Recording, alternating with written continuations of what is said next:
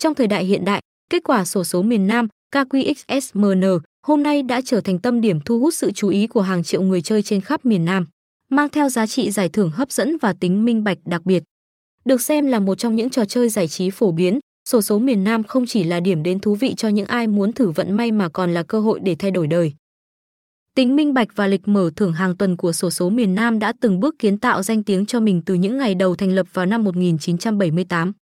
Trải qua thập kỷ 2010 đến 2020, khu vực miền Nam nổi bật với số lượng người chơi và doanh thu cao nhất cả nước.